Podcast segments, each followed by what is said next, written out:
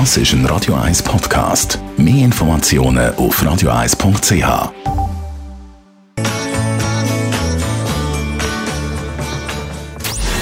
Gesundheit und Wissenschaft auf Radio 1. Unterstützt vom Kopfwehzentrum Irlande Zürich. www.kopfwww.ch in ganz vielen Familien ist der Satz sicher schon mal gefallen. Nicht vor dem Kind.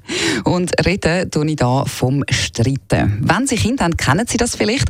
Wenn es eine Diskussion gibt mit dem Partner oder sonst mit jemandem, dann schaut man immer, dass Kind, vor allem wenn sie noch klein sind, von so Streitereien möglichst nichts mitbekommen.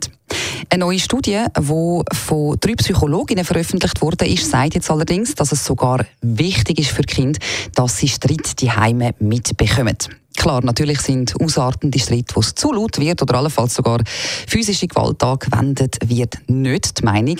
Die Rede ist von einer richtigen und guten Streitkultur. Die Psychologinnen sagen ganz klar, dass Streit etwas Normales ist und der nicht auszuleben wäre überhaupt nicht normal. Dann entsteht ja die sogenannte dicke Luft und das spüren Kinder umso mehr.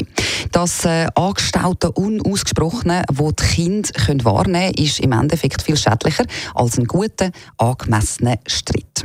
Ob jetzt also der natürliche, in jeder Beziehung irgendwann unvermeidliche elterliche Streit dem Kind schadet oder mittelfristig sogar nützt, hängt vor allem davon ab, wie das die Eltern streiten und ob und wie sie das am Kind dann nachher erklären. In dieser Studie heisst es somit, ein guter Streit ist etwas sehr Wichtiges für ein Kind. Auch das ist eine Kommunikationsart, die es irgendwann lernen muss. Aber wie gesagt, alles im richtigen Maß.